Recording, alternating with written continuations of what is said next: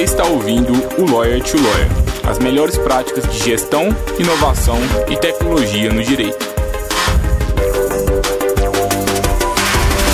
Meu nome é Gabriel Magalhães, bem-vindo ao Lawyer to Lawyer.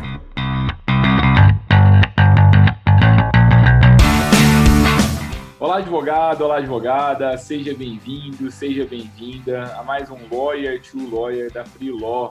Meu nome é Gabriel Magalhães, é um prazer estar aqui com vocês novamente no episódio 76 do Lawyer to Lawyer. Hoje a gente vai falar sobre um assunto novo, viu? Eu é, conheço poucas pessoas que, que falam sobre isso e é um prazer estar recebendo aqui o Paulo Silva, que é referência aqui no assunto, trabalha lá no Mercado Livre, né? Ele é gerente de Legal Operations lá no Mercado Livre, é advogado, é técnico em administração de empresas, pós-graduado em Direito Civil do Consumidor tem extensões aí nas áreas contratuais e bancárias e também é, é associado à Associação Brasileira de Jurimetria, a ABJ. É, o Paulo também tem experiência aí é, com atuação no mercado financeiro, até antes da nossa conversa aqui, teve uma, uma reunião aí para discutir orçamento, já dá para perceber que é um advogado que está em diferentes áreas, né, Paulo? É, e também no setor de telecom telecomunicações e energia e também em escritório de advocacia.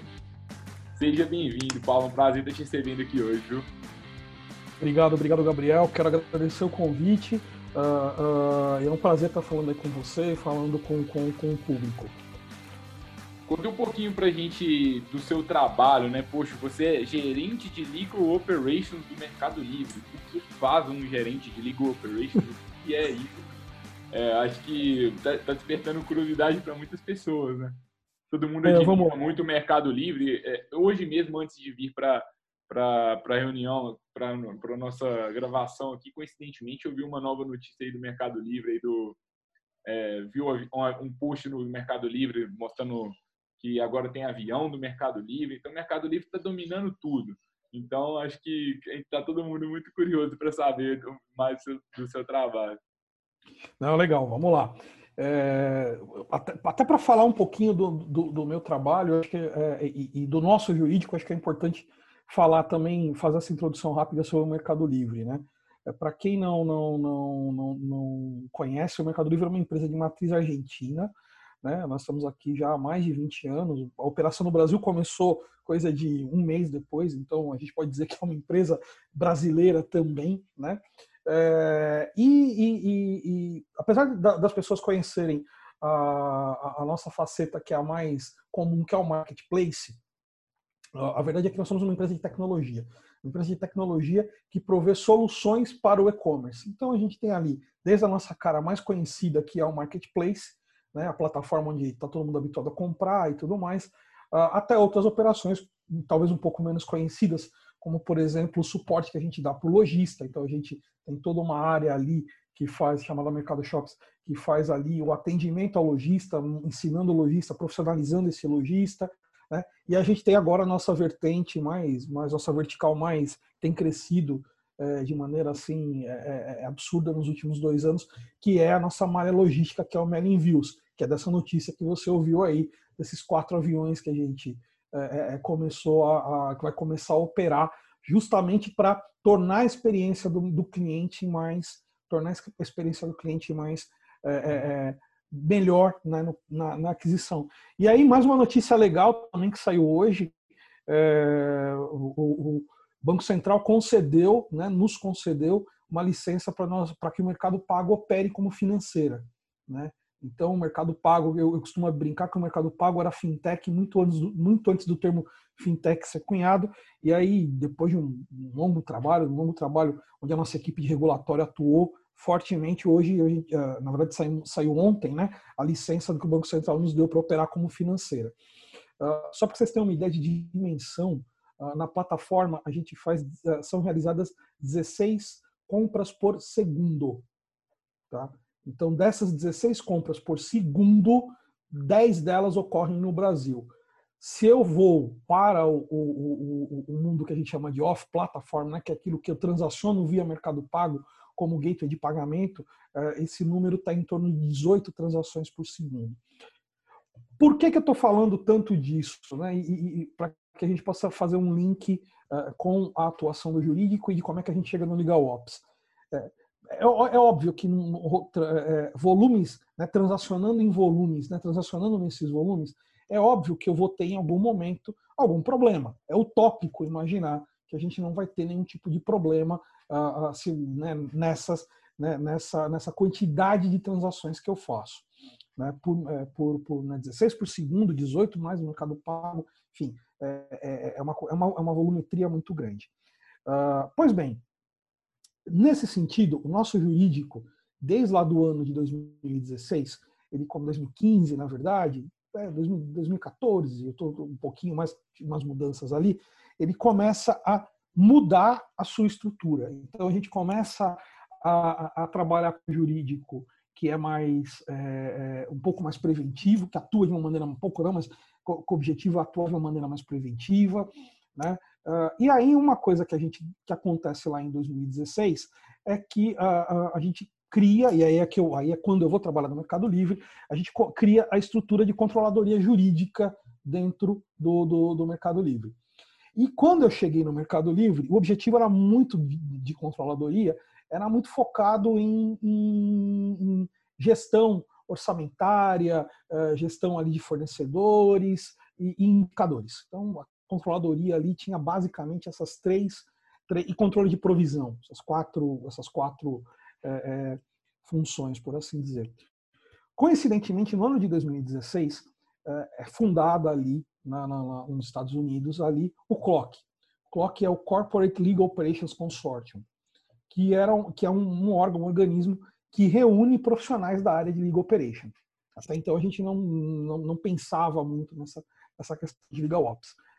Por outro lado, nosso vice-presidente e uma das nossas diretoras já estavam atentos àquele movimento. Então, o que a gente percebe, de 2016 até aqui, a gente começou a fazer um, um, trabalho, e aqui no Brasil muito forte, no sentido de entender o que era o Legal Ops e perceber que nós precisávamos fazer uma mudança na natureza da nossa área. Então, nesse sentido, a área de controladoria ela começou a mudar e começou a entender o que era o Legal Operations. E nesse cenário a gente acabou ah, agora no final de 2019 a gente formalizou a área de, de Legal Operations é, é uma área latam, né? Então eu tenho, ela responde e atende a toda a América Latina, né? E aí que nós estamos estruturados de que forma? Nós temos um diretor de Legal Operations que fica aqui no Brasil, uh, que é Humberto Chiesi. Uh, nós temos um gerente regional de, de Legal Operations que fica lá na Argentina, que é o Rolf, e, e aqui eu sou responsável pelo Legal Operations Brasil, né?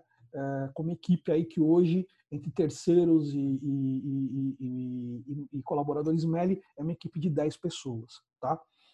Uh, e aí, respondendo o que, que é o, o, o Legal Ops, né? Quando a gente está falando de Legal Operations, a gente está falando de gestão.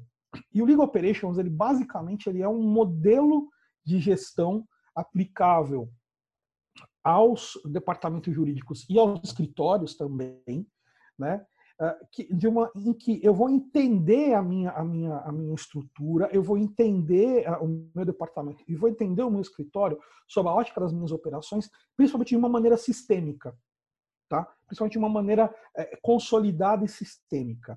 É, é, eu vou, eu vou, o foco do Legal Ops, os focos, vamos dizer assim, é, uma área de Legal Ops ela vai sempre objetivar nas operações do departamento ou nas operações do escritório, ela sempre vai objetivar eficiência, então, é, eu vou buscar eficiência das, meus, minhas operações né, dentro do meu escritório ou do meu departamento jurídico. É, escalabilidade, então, é, eu vou, de alguma maneira, implantar processos, né, é, e, e, implantar rotinas e implantar ferramentas que tornem a minha operação escalável, né? É, é, e aqui já, daqui a pouco já dá um exemplo disso. E por fim, acho que é algo que ficou muito forte, principalmente nesse cenário de 2020 que a gente está falando agora, que é o cenário de pandemia, uh, uh, pela manutenção do negócio e da operação como um todo. Tá? É, é... E aí, quando a gente fala, por exemplo, quando a gente dá um exemplo de. de e, e, por favor, tá, é, Gabriel, se, se, quiser me interromper, fica à vontade, porque senão, cara, eu vou falando que nem uma metralhadora. E quando a gente fala, por exemplo, de deste modelo e da, e da necessidade de você entender esse modelo sistemicamente, é, quando a gente olha para os modelos que eram aplicados no Brasil em termos de gestão, a gente percebe algumas diferenças que são muito grandes. É, basicamente, quando a gente olha para o Brasil, quando a gente fala de gestão legal, a gente tem ali dois modelos que são utilizados. Um modelo é aquele modelo chamado de back-office. Né? Então, assim, geralmente eu tinha a área de prática legal e atrelado a esta área de prática, se eu no departamento, eu no escritório, eu tinha um staff ali, um back-office. Né? Então, era o cara ali que me ajudava, ou que ajudava a área de prática a, a, a, a desempenhar ali algumas atividades. Um segundo modelo que a gente verifica é o modelo de controladoria jurídica. Mas o foco de controladoria jurídica no departamento, ah, nos escritórios, é muito foco em, é, é, o foco é muito em prazos, em manutenção do sistema, em protocolo, em acompanhar se o protocolo foi feito. Como o próprio nome diz, o, o foco é mais controle. Né? Ah, já o Legal Ops, ele vai olhar para isso de uma maneira um pouco diferente. Né? Então, quando a gente fala, por exemplo, de escala, eh, e é importante dizer, a área de Liga Ops é uma área que vai retirar, segregar e, e trazer para si todas aquelas atividades, todas aquelas operações que não são operações inerentes à área de prática. Né? Então, ah, tudo aquilo que, a, que as equipes ali, que o teu contencioso, que o teu tributário, que o teu trabalhista, que o teu consultivo, que a tua área de contratos faz, que não é inerente à atividade dele, ou seja, é tudo aquilo que é uma operação é, é, que não é esta produção técnica, sai disso e vem para a área de Legal Ops. Né? Quando o Legal Ops assume isso, a, a Legal Ops vai buscar tornar esses processos mais eficientes, né? vai buscar essa eficiência. Então você imagina o seguinte: muito, é, é, é, eu vou, por exemplo, avaliar o meu processo de, de, de entrada de documentos, por exemplo, e vou estabelecer um processo único, né? Um processo que permita que o documento entre por um único canal e que eu consiga fazer a distribuição disso para as devidas áreas de prática. Vamos pensar no escritório. Né? É, é, é, a área de Legal Ops ela estrutura, por exemplo, a entrada de todos os documentos ou todas as requisições de um cliente né, e vai é, é, direcionando essas requisições para as áreas. Né? Então, eu não tenho aqui uma estrutura que atende ao tributário, uma estrutura que atende ao trabalhista, uma estrutura que atende ao civil. Eu tenho uma única estrutura atendendo a todas as operações do escritório. E aí é óbvio que eu ganho em eficiência. Né? Ah, ah, pode falar, perdão. É, achei muito interessante isso que você, eh, você, trouxe, me lembra muito do, do livro do Falcone, né? É, básico de gestão, né? Acho que tudo que, que não... A gente tem que procedimentar tudo, né? Se a gente não... Se tem algo que não é não está procedimentado, significa que talvez está tendo desperdício. E poucos escritórios de advocacia têm essa noção de, quando a gente fala de processo, já pensa no processo físico, ali no processo judicial, e aqui, quando a gente fala de processo, a gente está falando gestão mesmo, né? É, tem um livro que eu gosto muito, que é, acho que é A Rotina do Trabalho do Dia a Dia, algo mais ou menos assim do hum. Falcone, é um clássico da gestão, ele fala bastante disso. Eu acho que tem um exemplo lá no livro que ele fala assim, pensa um pouco como se fosse uma, se, for, se você for fazer um café, você tem, eu já vi escritório que tem ali, às vezes na cozinha tem o, o papel ali falando qual é a receita do café, então o primeiro passo eu vou aquecer a água, depois eu vou coar aqui o café, colocar eh, X, X colheres de açúcar, tem o passo a passo ali para fazer o café. Só que não tem o passo a passo para fazer petição, não tem o passo a passo para fazer audiência, não tem o passo a passo para fazer outras coisas. Eu acho que falta muito esse básico, assim, né, no, no escritório de advocacia. A gente sempre fala, né? Poxa, a gente está todo mundo, a gente está numa bolha aqui de inovação, de tecnologia, mas é, o começo, assim, sem dúvidas, é começar pelas operações, né? E talvez pelo legal ops para depois a gente saber aonde otimizar, né? Então, acho que não sei se você concorda, Paulo, mas meio que, poxa, se eu sou um escritório, eu quero inovar, eu quero usar tecnologia. Primeira coisa é, é a gente ajustar bem essa área de, de operações para depois a gente começar a ver os gargalos, né, ou não? Não, olha só, eu, eu só fazendo um complemento ao que você falou, Gabriel, que acho que é importante dizer assim. Isso é uma, uma, uma crítica que eu faço é, uma, nem a palavra talvez não seja nem crítica, uma discussão que eu, que eu travo há muito tempo. Né? O quanto a nossa a, a, o quanto a nossa formação como advogado ela é carente quando a gente vai falar de gestão, né? E, e, e a, a, verdade é que assim a gente não a, gente não aprende na faculdade nenhum conceito de gestão, né? A gente não aprende na faculdade nenhuma nenhum, nenhum princípio básico de gestão, né? E, e às vezes é até pior, né? Por exemplo, eu passei por escritórios, mas uh, uh, não se prepara, por exemplo, um advogado para atuar como advogado corporativo. Né? A, a, nossa faculdade ela pensa ainda muito ou na carreira pública, né? ou na carreira pública ali, ou pensa muito no, no, no, no, no cara que vai montar o seu próprio escritório. Mas vamos pegar essa ideia do cara que vai montar o seu próprio escritório. É, é, eu tive aí, acho que cinco anos de direito civil, cinco anos de processo civil, uh, mais processo penal, mais direito penal. Eu, eu, brinco que assim, cara, eu não tive um professor que perdeu meia hora e provavelmente porque ele também não teve essa essa essa formação que colocou ali na lousa, né, traçou ali uma égua e fez assim: "Você quer montar seu escritório? Vamos lá. Anota aí. Aluguel, luz, água, café, telefone, Olha, isso aqui vai custar tanto, isso aqui vai custar tanto, isso aqui vai custar tanto. Olha, você precisa de 5 mil reais pra, de capital de giro para manter o seu escritório de pé. Né? É, é, é, é cara, básico, básico, né? Para você montar um. É, o, o, o, cara sai da, né? sai da faculdade, presta o exame, pega a, a, a, a carteira, e aí, mas ele não consegue ter claro como é que ele vai montar um escritório. Aí ele aluga uma sala, três meses depois ele já não consegue mais pagar essa sala. Né? É, e, por, e, e olha só, como isso vai se refletindo ao longo do tempo. Né? É, precificação de honorários, por exemplo, é um desafio para o escritório. Né? É muito difícil você encontrar um escritório que tenha um modelo de precificação que de fato seja, é, é, é, seja é, científico, vamos falar dessa maneira.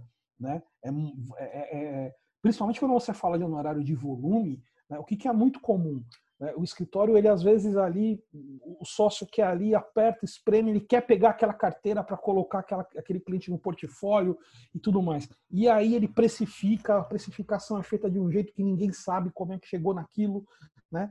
Uh, e aquilo começa a rodar, né? aquela carteira começa a rodar, e aquilo gera uma falsa impressão de que você está tendo resultado. Na prática, o que está acontecendo é que você está todo mês cobrindo um déficit daquele mês com a fatura do mês anterior. E aí um belo dia esse cliente uh, chega e tira essa carteira de, tira essa carteira do teu escritório. E aí você percebe que você estava operando em déficit há meses, né? Ou há anos, né? Uh, e aí você começa a tomar umas atitudes que vão impactar nos outros clientes. Que aí você começa a fazer algum tipo de economia, né? Então, essa, e aí, aonde é que a gente vai fazer economia? A gente vai fazer economia normalmente na nossa equipe, a gente vai fazer economia no, no, no, no né, vocês como marketplace de, de, de, profissionais, você vai fazer economia no teu correspondente, né? É, é, é e, e, a OAB, por exemplo, ela fala muito sobre a questão dos honorários aviltantes. Né? Eu costumo dizer o seguinte: os honorários, os tidos honorários aviltantes, eles serão, é, é em grande parte, essa percepção de que esses honorários são aviltantes, eles se acabam acontecendo porque de fato a gente tem uma, uma dificuldade muito grande em precificar isso, em fazer essa precificação. Né? Não é o que a gente aprende na faculdade. Então é, é, é, é esse o ponto. E aí respondendo efetivamente a sua pergunta, é, é, é a gente costuma falar que em, em Legal Ops eu tenho ali uma tríade que não é exclusiva de Legal Ops, né? mas é uma tríade que envolve a, a pessoas, processos e tecnologia. Né? E eu sempre gosto de falar que essa ordem ela não é aleatória. Né? Por quê? Uh, olha só, uh, como eu estava dizendo, uma área de legal ops ela precisa ser uma área dedicada. Eu preciso ter uma equipe dedicada para isso. Né? Uh, e a gente pode depois até falar um pouquinho melhor dessa, sobre, sobre essa questão dessa dedicação. É, só Mas, uma, sobre isso, se você puder opa, abordar é, o que, que um escritório, que às vezes é uma equipe, uma, uma equipe pequena, que, que pode fazer também, sabe? Hum. Além de uma equipe grande, acho que seria legal. Não, perfeito. É, então vamos começar. Eu, eu, vou, eu vou seguir por essa linha, porque eu acho que aí vai para atingir aquela questão que você falou sobre os processos. Né? A gente tem essa, é, é, essa tríade de pessoas, processos e tecnologia. Ora, se eu vou tirar da área de prática a, a, a, aquilo que não é inerente à sua atividade, eu preciso ter ali uma equipe ou um, suporte para que ele comece a fazer o legal ops. Então, assim, né, quando você me perguntar, um escritório pequeno, ele já pode fazer um legal ops? Eu falei, cara, ele já pode começar a fazer o seu legal ops. Né? Quando a gente fala de legal ops, eu falei, minha equipe tem 10 pessoas, mas quando a gente começou no Mercado Livre, é, é, era eu. Né? Depois veio mais um estagiário. E aí a gente foi crescendo. Né? Então, é, mas é importante que, que, o, que, que o escritório, ainda que pequeno, que ou ele, ah, se for possível, que ele pegue pelo menos uma pessoa que seja que, que, que se que dedique-se a isso, né? Ou seja, olha, essa pessoa vai fazer a gestão das operações e dos processos do escritório. E aqui, quando a gente fala de, de, de processo, a gente está falando gestão financeira, gestão de marketing, a, a, a, gestão de fornecedores, né? É isso que o Ops vai, que o Ops vai trabalhar e vai puxar para si. É importante que ele coloque, que ele, que ele, que ele dedique alguém. Por quê? Porque se você deixar isso uh, na mão de um, de um advogado que está ali preocupado com o prazo, preocupado com a tese, preocupado com a defesa, a verdade é que isso não vai, não vai acontecer bem. Então, não vai ocorrer bem. Então, é, é, quando a gente pensa em, em, nessa tríade, no aspecto de pessoas, é, você precisa ter alguém dedicado, que seja uma pessoa, mas você precisa ter alguém dedicado. Só um escritório pequeno, não tenho como manter uma pessoa, não tem problema. No mercado hoje, você já encontra prestadores de serviço para Legal Ops. Né? Você já encontra é é, é, é, é, empresas que vão ali te ajudar no seu Legal Ops, assumindo inclusive essas atividades para você. Né? Então, olha só que interessante, né? É um escritório contratando um outro prestador de serviço para ajudá-lo nessa, nessa gestão, nessa ótica de operações. Então, é, um caminho, um outro caminho seria esse, né? ou seja, você de repente procurar uma dessas empresas e, e, e falar, olha, eu quero que você assuma né, isso para que de fato eu possa me dedicar à, à, à prospecção de cliente, para que eu possa me dedicar à, à, à gestão, à melhor gestão dos meus clientes e tudo mais. Aí a gente passa para a segunda parte aí do, do, do, desse tripé, que são os processos, né? E puta, é, é, é, muito complicado, é isso que você falou, assim. É, a gente tem uma dificuldade enorme em, em, em, entender os processos que a gente tem. Né? O, o, professor Falcone falou e era verdade, né? Você tem às vezes processo ali para fazer o café, mas é, você vai perguntar, você pergunta numa mesma, numa, às vezes numa mesma operação para três advogados diferentes, como é que eles lidam, por exemplo, com um bloqueio judicial, cara, os três vão te dar três respostas distintas. Não dá. Né? É, é, você tem um processo nisso, né? ou seja, como é que você toma conhecimento desse bloqueio? Né? Ok, você tomou conhecimento desse bloqueio, qual é o próximo passo? Você, vai, você valida e avalia para verificar se esse bloqueio não, não, não, não é devido, é indevido? Como é que você se comunica com o seu cliente? Você aguarda uma resposta, não aguarda uma resposta? Que ação você toma? Que ação você tem que tomar? Então, é, é, é isso tem que estar tá tudo procedimentado, isso tem que estar tá de alguma maneira manualizado. O problema é que quando a gente fala de procedimento e manualização, primeiro que o advogado torce o nariz, né? A gente torce o nariz. Né? Hum, não, a gente tem um entendimento de que todo processo que a gente toca é um processo diferente, e na verdade não é, né? Não, mas o meu processo tem uma coisinha que é diferente, né? É, é, é... Vamos pensar em contencioso de volume, será que isso é verdade? Não faz sentido, né? Uh, uh, tem uma frase tem um... do professor Richard Susskind que eu já repeti aqui algumas vezes, mas ela merece ser repetida. Ele fala que é, grande parte dos advogados acredita que as suas atividades são muito mais artesanais do que de fato são. Todo mundo enche o peito para falar, eu sou um escritório boutique, eu faço tudo personalizado, eu faço toda a petição do zero. Só que, na verdade, o que o cliente quer, né, ele quer eficiência. Se eu estou fazendo algo do zero, talvez signifique que eu não estou fazendo uma boa gestão da informação e aquele cliente está pagando pelo retrabalho daquilo, né? Então, Não, acho que às vezes os modelos, o Ctrl-C, Ctrl-V, eles são muito, muito mal vistos, mas é porque são mal, mal utilizados, né? Mas se a gente souber fazer uma boa gestão da informação para reaproveitar tudo, poxa, tem muita coisa aí. É, nem todo caso ele é único, assim, né? Não, e, e, pensa só, Gabriel, em estratégia, né? Eu, eu, acho que esse exemplo que você deu é muito bom. Você fala, ah, não, a gente faz a petição do zero e tudo mais. Tá bom. Só que talvez eu não queira que essa petição seja totalmente do zero. Por quê? Justamente porque eu não quero ter desalinhamento de discurso. Né? Você, imagina, você imagina o seguinte: é, eu, por exemplo, estou citando aqui como exemplo, tenho uma tese que eu defendo em que eu digo o seguinte: olha, uh, eu, enquanto marketplace, eu não sou responsável pelo produto. Eu sou apenas um, um, um, um canal que junta compradores e vendedores.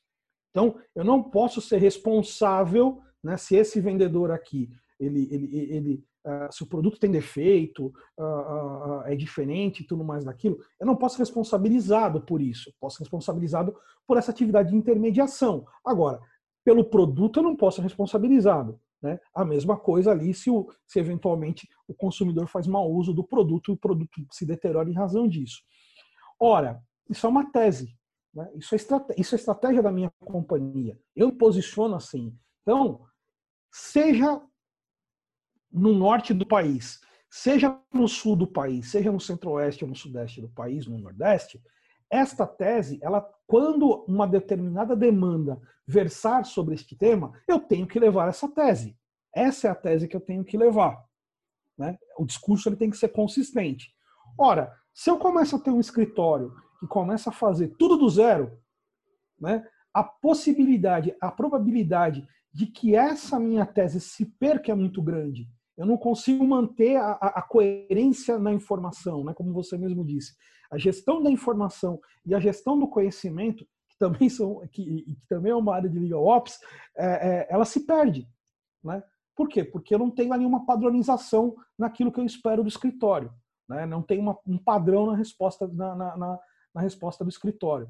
de fato, concordo com o professor Uh, com o professor Richard, uh, a gente tem às vezes uma percepção de que aquilo que a gente faz é muito, né, é, é, é, é extremamente tailor-made, e quando na verdade não é né, né, né, quando na verdade não é assim. E, e, e, um dos problemas que a gente tem nisso é a falta de processo, a falta de procedimento. Né? Então, e aí já passando um pouco para tecnologia, né? quando a gente fala de tecnologia, eu digo que antes de qualquer coisa, é, cara, avalie os teus processos, né? avalia o, o, o, os teus processos. É, porque se você não avaliar bem os teus processos, a possibilidade de você, ah, ok, eu tenho agora como, por exemplo, implantar uma ferramenta que, que eu entendo que vai me dar mais eficiência na minha atividade. A possibilidade de você escolher uma ferramenta que não seja adequada é muito grande.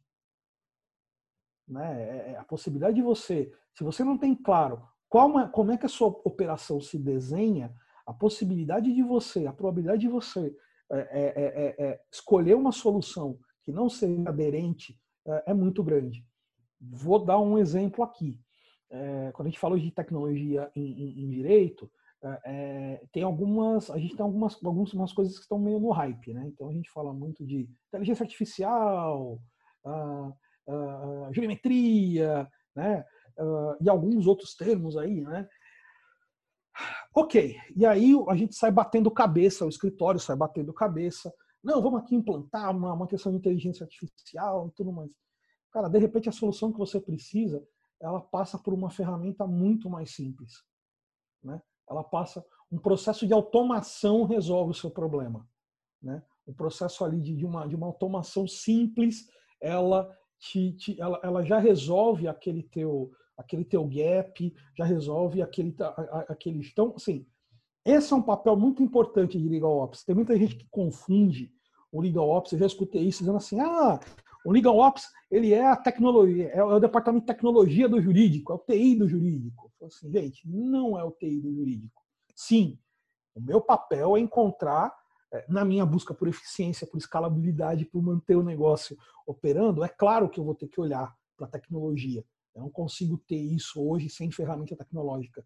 Mas mais do que buscar uma ferramenta tecnológica, eu preciso dar um passo para trás entender, ler e mapear muito bem os meus processos, porque com isso é que eu vou entender, olha, aqui se aplica né, uma, uma, uma aqui eu preciso de um sistema. Não, cara, aqui eu resolvo através de um formulário do Google, né, uma coisa que não tem nem, às vezes não tem nem custo. Né? Ó, eu consigo resolver isso aqui através de um, de um Google Forms. É, é, é, é vou dar um exemplo né, de, um, de um projeto que foi capitaneado, que não foi capitaneado pelo, pela nossa área de Ops. A gente está pegando isso agora e colocando dentro de um outro de um outro é, de um outro front. É, mas o que aconteceu, por exemplo, a gente fala muito de a gente fala muito de, de, de automação de documentos, automação de contratos, né? Uh, pois bem, o que a nossa área fez? A nossa área mapeou, ela identificou ali quais eram os contratos que não tinham nenhum tipo de, de, de é, é, é, interação. E aqui eu vou dar um exemplo de um contrato que eu acho que a maioria das pessoas faz e sabe que não tem interação, como por exemplo o NDA. Cara, o NDA é um formulário, né? Você coloca ali e tal, é um formulário.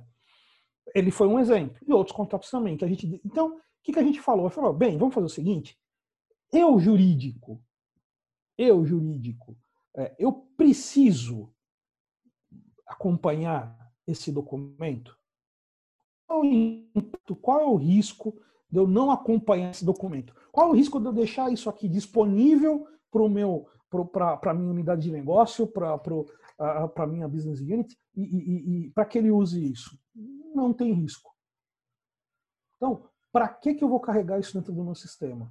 Criou-se ali templates de contrato, colocou-se dentro de uma estrutura do, do, do, do Google, né? Uh, uh, uh, e aí, inicialmente, essa operação, vocês me desculpem, esse é meu cachorro aqui, eu participar da conversa, é, é, criou-se dentro de uma estrutura dentro do Google é, em que a, a, a, unidade de negócio ia selecionando uma, como se fosse uma árvore de decisão muito simples, né? O que, que você procura? O NDA, bilíngue, ah, bicolunado, ah, pronto, chegava ali com o NDA pronto para ele.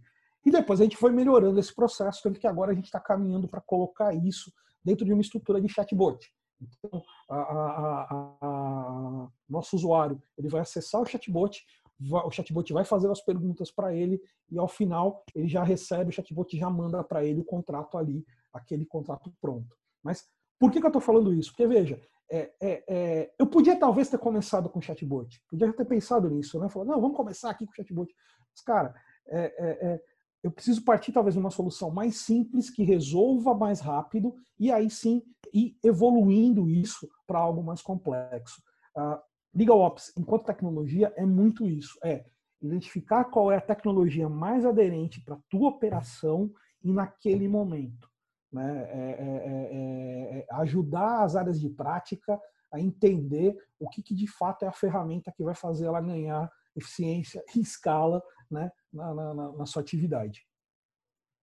Muito legal, Paulo. Eu acho que eu acredito muito em tudo isso que você trouxe. A gente vive muito isso na Freeló, né? A gente repetiu aqui várias vezes no podcast, né? Às vezes a gente está buscando ali o blockchain, mas eu preciso, eu preciso de uma boa planilha aqui no início talvez uma boa planilha, ela vai resolver o seu problema.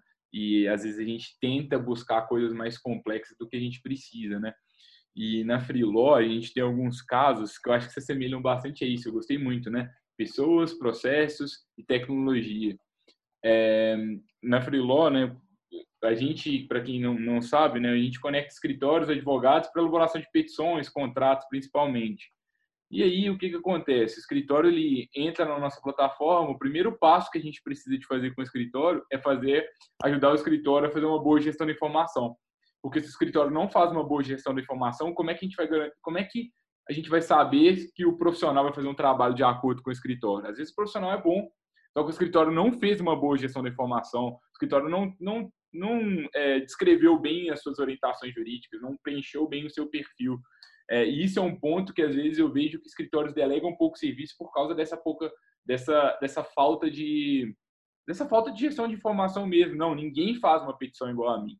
Ninguém faz porque você não gerenciou bem as informações, você não passou o seu conhecimento para frente. Isso é uma pena se está tudo concentrado só em você, só nos sócios, né?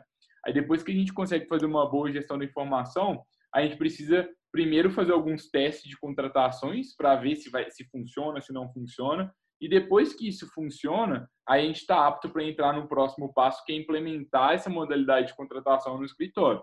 E aí a gente consegue saber, poxa, é, eu sei como eu quero uma petição, eu quero a petição, eu quero que a petição fique pronta dessa forma, eu envio a petição e aí eu sei mais ou menos como que eu vou receber ela e aí eu quero em X dias pelo valor Y.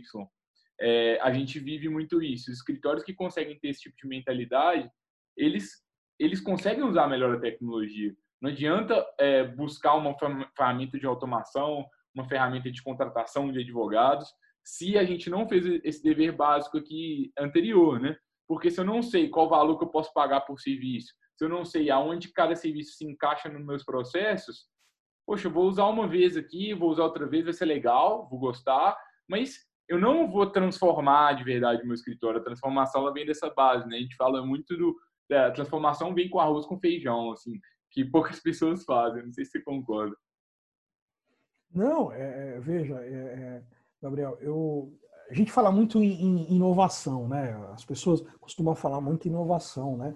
Mas a verdade, cara, é que né, e, e muitas vezes existe o um entendimento de que inovação é aquela grande ideia, né? Aquela coisa do cara que é o famoso eureka, né? cara, na verdade não é isso. Né? É, é, é, a inovação ela, ela, ela decorre, né? De um, de, um, de, um, de, um, de, um, de um projeto e de muito teste e de muito trabalho. É, vou, vou contar uma historinha aqui paralela de um cara que eu, que eu a, a, admiro bastante, que foi uma coisa que que marcou muito na minha adolescência quando eu li o livro. É, é, alguns de vocês talvez conheçam o Amir Klink. O Amir Klink é aquele navegador e uma das primeiras coisas que ele faz ali foi fazer cruzar, né, sair da costa da África até a costa do Brasil, ali num barquinho que era quase que era praticamente um caiaque, né, quando você olha o barco ali. Lá pelas tantas, eles estão projetando o barco e, e, e, e eles estão projetando o barco e um dos problemas que eles enfrentavam era que tinha uma região muito tormentosa ali, os barcos viravam e a pessoa morria, ficava à deriva no mar, porque o barco virou, e, enfim. E aí todos os engenheiros náuticos ali colocaram muito lastro no barco, lastro no barco, lastro no barco, lastro no barco, né? faz a simulação, o barco vira. Faz a simulação, o barco vira. É, é, foram meses ali testando isso. Até que um engenheiro chegou e falou: olha, a gente está olhando para isso sobre o lado errado. A gente não precisa de um barco que não vire, a gente precisa de um barco que vire, a gente precisa de um barco que não. A gente não precisa de um barco que não capote, a precisa de um barco que capote. Todo mundo falou assim: não, você é louco. Falou assim: não. Gente, o problema é que o cara está atravessando o oceano, o barco vira, ele não consegue colocar o barco de novo no, no lugar. Né? Então a gente precisa criar um barco, pensar num barco que, se eventualmente ele virar no meio do oceano, vai ser muito fácil para essa pessoa voltar o barco para a posição original e dar seguimento. É uma ideia inovadora, sim, mas perceba que ela nasce de muito exercício, que é o que você está dizendo. Né? Ela parte de um, de um, de um, de um exercício inicial e, e, de vários testes. Né? O que eu quero dizer com isso é a inovação. É, eu vou falar é um tremendo de um clichê, mas é assim: a, a, a, aquela conversa de que a inovação ela é, é, produto da transpiração é verdade. Né? Você, vai, você vai ter que. É, é você vai ter que se debruçar muito sobre os teus processos, você vai ter que se debruçar muito sobre o teu negócio, e só mesmo depois, só depois que você conseguir entender e dominar os teus processos os teus negócios, é que você vai conseguir ter ideias inovadoras naquilo, né? É, é, é, é só quando você entender isso, você fala, pô, entendi, agora, agora eu posso praticar. Se essa inovação vai ser incremental, se essa inovação vai ser disruptiva, né? É, a gente tem que tomar, às vezes, cuidado, que as pessoas falam muito em disrupção, disrupção, disrupção. Cara, às vezes, é, a disrupção, óbvio, ela é importante, a gente vive num momento disruptivo, mas a, a, a inovação, é, é, é, é, ela pode iniciar e deve iniciar como sendo incremental. O que, que a gente percebe em muitos projetos? Muitos projetos muito bons, às vezes, acabam sendo descartados ou não têm o resultado, porque eu quero fazer de ponta a ponta, né? Então eu quero, eu, eu, eu quero uh, que o meu, uh, eu quero receber a minha, uh, o escritório ele quer receber a, a, a, citação lá do cliente dele, que isso já entre no RP dele, que isso já abra uma solicitação para um marketplace de, de, de correspondentes e que já vá um aviso ali para o pro, pro, pro, pro cliente para fazer o subsídio, e aí o subsídio já se comunica com o, o, a, a, ferramenta de automação de documentos, já gera é, um, uma petição. Gente, é claro que isso aqui é um, é um projeto complexo e vai demorar. Se você quiser fazer isso de uma única vez, você vai se bater pra caramba e não vai conseguir ter um resultado, um entregável para o teu cliente. Agora, vamos fazer por pedacinho? Ah, então, primeiro eu vou automatizar a minha, a minha, a minha entrada. Automatizei a minha entrada, agora eu vou automatizar minha comunicação com a, a, os meus correspondentes. E aí eu posso fazer uma integração com o marketplace de profissionais. Eu posso criar ali alguns guides que o próprio cliente pode ali estabelecer. Feito isso, eu posso me comunicar com uma ferramenta de automação de documentos. Enfim, você é, é, é, para que você consiga, né, usando teu, a tua metáfora, né, para que você consiga lá na frente fazer um prato extremamente sofisticado, você precisa começar com o teu arroz com feijão, né? não queira começar com esse prato extremamente sofisticado se você não tem uma noção básica ali de, de cozimento, de, de, de, temperatura e tudo mais. Né? É, é, acho que a tua metáfora é muito boa nesse sentido. Adorei. muito boa.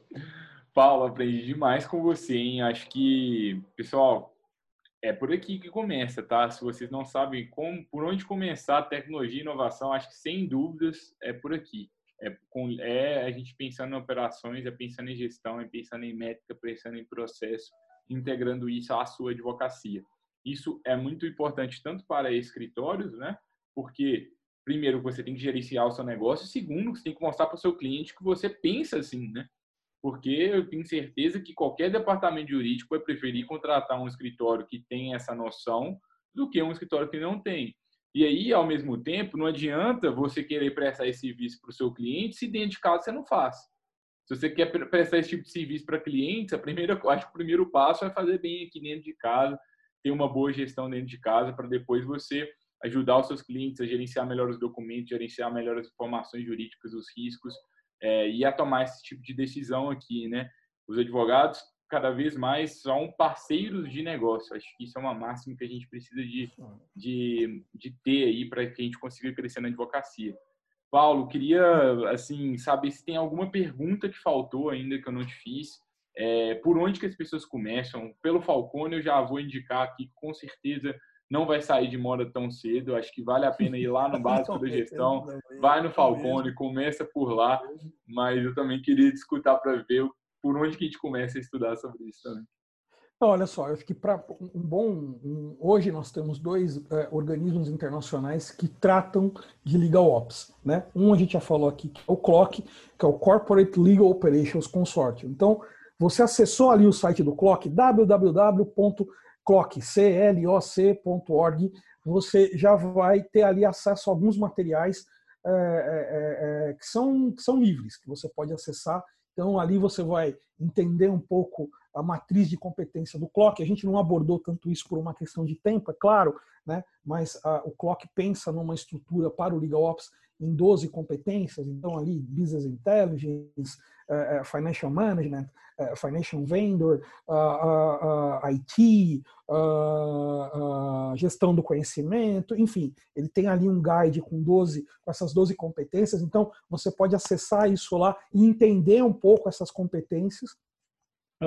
então tem muito material lá disponível, né, sem que você necessariamente tenha que ser um sócio do CLOC, né?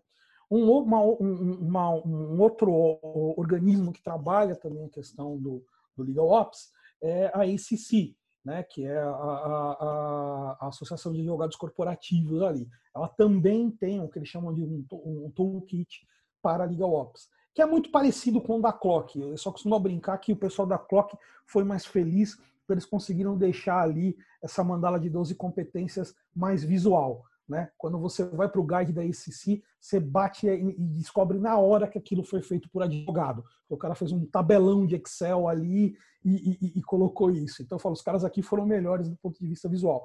Mas é, é, é, não são modelos antagônicos, ao contrário, são modelos que podem ser pensados. Então, eu a, a, sugiro que você comece a estudar por aí, sem descartar o que a gente tem aqui no Brasil de, de, de, de discussão de gestão, é, é, é, é, vou citar também aqui é, a Samantha Albini, que tem um trabalho, que há anos trabalha falando sobre controladoria jurídica, que pode ali ter um, um guides interessantes. Mas eu acho que o principal desafio, tá, tá, Gabriel, que hoje a gente tem, quando eu falo a gente, acho que eu, como profissional de legal ops, é, é, saindo um pouco da ideia do mercado livre, é pensar num modelo que seja aderente ao Brasil. Né? É pensar num modelo de operações legais que lide com a nossa realidade. E quando eu falo lidar com a nossa realidade, eu estou dizendo assim, é lidar com um, um, índice de litigância que a gente, que a gente é, é, é, lida, é lidar com a quantidade de, de, de, sistemas dos tribunais com os quais a gente lida. Né? A gente tem a PJE, é o, o, o, o sistema da Softplan, né? é, o Projude, enfim, você tem ali um monte, né? sistemas. isso dificulta muito, por exemplo, né? a questão dos dados e tudo mais. Né? Acompanhar as iniciativas do CNJ, né? o CNJ tem iniciativas, aí, tem, tem, tem realizado iniciativas justamente focadas em, em, em, em, tornar os dados mais acessíveis e mais é, padronizados, uh, mas né, dizendo em termos de material. Uh, uh, então, aqui acho que tem. E agora, é um desafio, ou seja, a gente criar uma, uma, um legal operations, né? Eu, eu falo assim, é, é, sair do legal operations e ir para operações legais, né? É, é, é, dar isso uma cara nossa, uma cara Brasil dentro da nossa realidade. É, eu sempre digo que o que a gente vê lá, seja no ICC ou seja no Clock, não é uma receita de bolo, não é um negócio que você vai falar assim, ah, vou fazer isso aqui, legal, vou ter um legal ops. Não, cara, você precisa entender a tua operação, você precisa entender o teu processo, você precisa entender a tua equipe, se a tua equipe está ali preparada. A gente não abordou, por exemplo, a questão e a importância da multidisciplinaridade, multidisciplinaridade de uma equipe de legal ops, né? Então hoje, por exemplo, a minha equipe de legal ops, ela tem advogados, mas ela tem advogados que são administradores, eu tenho estagiários que já são contadores, eu tenho um cara que é, é, é a formação dele é BI, né? Então a, a especialidade dele é só dado, é, são projetos de dados que ele toca. Nós temos uma advogada que está com informação para gestão de projetos. Então, uma área de legal ops ela precisa ser uma área multidisciplinar também. E acho que é isso. Só isso? Que isso, foi pouco. Eu acho que tá todo mundo aqui, todo mundo. Espero que todo mundo seja muito feliz com o episódio, viu? Eu aprendi demais hoje com o Paulo, descobri aqui, inclusive, que a Freeló mesmo se encaixa muito mais no Legal Ops do que a gente imaginava. Acho que a gente até uma empresa de, de, de Legal Ops, agora pensando depois do episódio. É legal. Bem, né? é, e é legal, né? A gente aprendendo as coisas. E eu gostei muito dessa frase final, né? Vamos sair do legal operations para ir para operações legais. Eu acho que é um desafio, né? Às vezes você, às vezes o seu escritório já faz legal ops, sem esse nome que criaram, talvez já, já faz. E é isso que isso que é o bonito da, da, da coisa, né? É o que a gente traz aqui são novos conceitos, novas tendências, é, o que as pessoas aí mais influentes estão falando por aí, mas ao mesmo tempo é, não está tão distante do básico que já se falam há muito tempo, não está muito distante do, do livro do Falcone, é o básico mesmo da gestão, com, atualiza com atualizações, né? É como se fossem novos capítulos daquele livro. Às vezes a gente fica muito assustado com tecnologia, acho que não precisa, não precisa, não é para tanto. É, acho que o, o, Paulo aqui trouxe muita dica prática para vocês. Queria muito agradecer, Paulo, de verdade, eu aprendi muito com você. Obrigado pelo seu tempo. Sei que a rotina é muito corrida. Foi um prazer ter, ter te recebido aqui. Queria agradecer, também a todos os ouvintes novamente é, pela, pela audiência, né? E assim, continuem a relação conosco lá no Instagram, é. Por lá a gente vai trazer mais conteúdos aí relacionados ao, ao, tema da semana. Então, vai ter conteúdo sobre Legal Ops, vamos trazer conteúdos complementares de acordo com o que o Paulo trouxe aqui. Se você quiser receber novidades também, cadastre-se na Free Law News. O link ele vai estar, tá, ele sempre está aqui na descrição do episódio. E lá também a gente traz uma versão escrita aqui com alguns insights que a gente teve dessa conversa com o Paulo. É, e eu acho que foi, foi bem legal. Estou saindo aqui bem entusiasmado. Paulo, obrigado por tudo. Você tem mais alguma palavra final que você queria trazer? Não, só, só agradecer, obrigado pelo convite aí, Gabriel. Eu fico muito, fico satisfeito. E acho que assim, o importante é que as coisas que a gente tenha conversado façam sentido, né? Eu acho que é o, o eu sempre gosto de dizer isso. Né? É, é, eu espero honestamente para você que está ouvindo e vendo esse episódio que o que a gente conversou aqui faça sentido para a tua realidade, né? É, é, é, se fizer sentido, que bom. Né? Espero que a gente consiga aí se encontrar em outras oportunidades. acho que é isso Acho que é o, o papel que a gente tem para contribuir para a comunidade é esse, é na medida do possível, dentro, óbvio, das nossas limitações e dentro do nosso, do, do, nosso conhecimento de um pedacinho, de um pedacinho, de um pedacinho, é, é de alguma maneira é tornar esse conhecimento mais democrático. Então, é, se isso de alguma maneira, né, se com esse episódio é, isso levou um pouco mais de, de, de conhecimento sobre essa perspectiva, estou muito satisfeito. Obrigado, pessoal, obrigado pela paciência. Obrigado, Paulo. Obrigado a todos. A gente se vê na próxima semana, na próxima quarta-feira. Eu acho que se você quer crescer o seu escritório de advocacia, ou se você não trabalha no escritório de advocacia, quer crescer na advocacia, quer melhorar no departamento jurídico, eu acho que a gente está cumprindo com a nossa promessa dessa terceira temporada, só com convidados ilustres aqui, como o Paulo. E eh, a gente se vê novamente na próxima quarta. Se gostou do episódio, compartilhe com algum colega, marca a gente lá nas redes sociais e a gente se vê daqui uma semana. Tchau, tchau. Até logo. Até mais, pessoal. Prazer.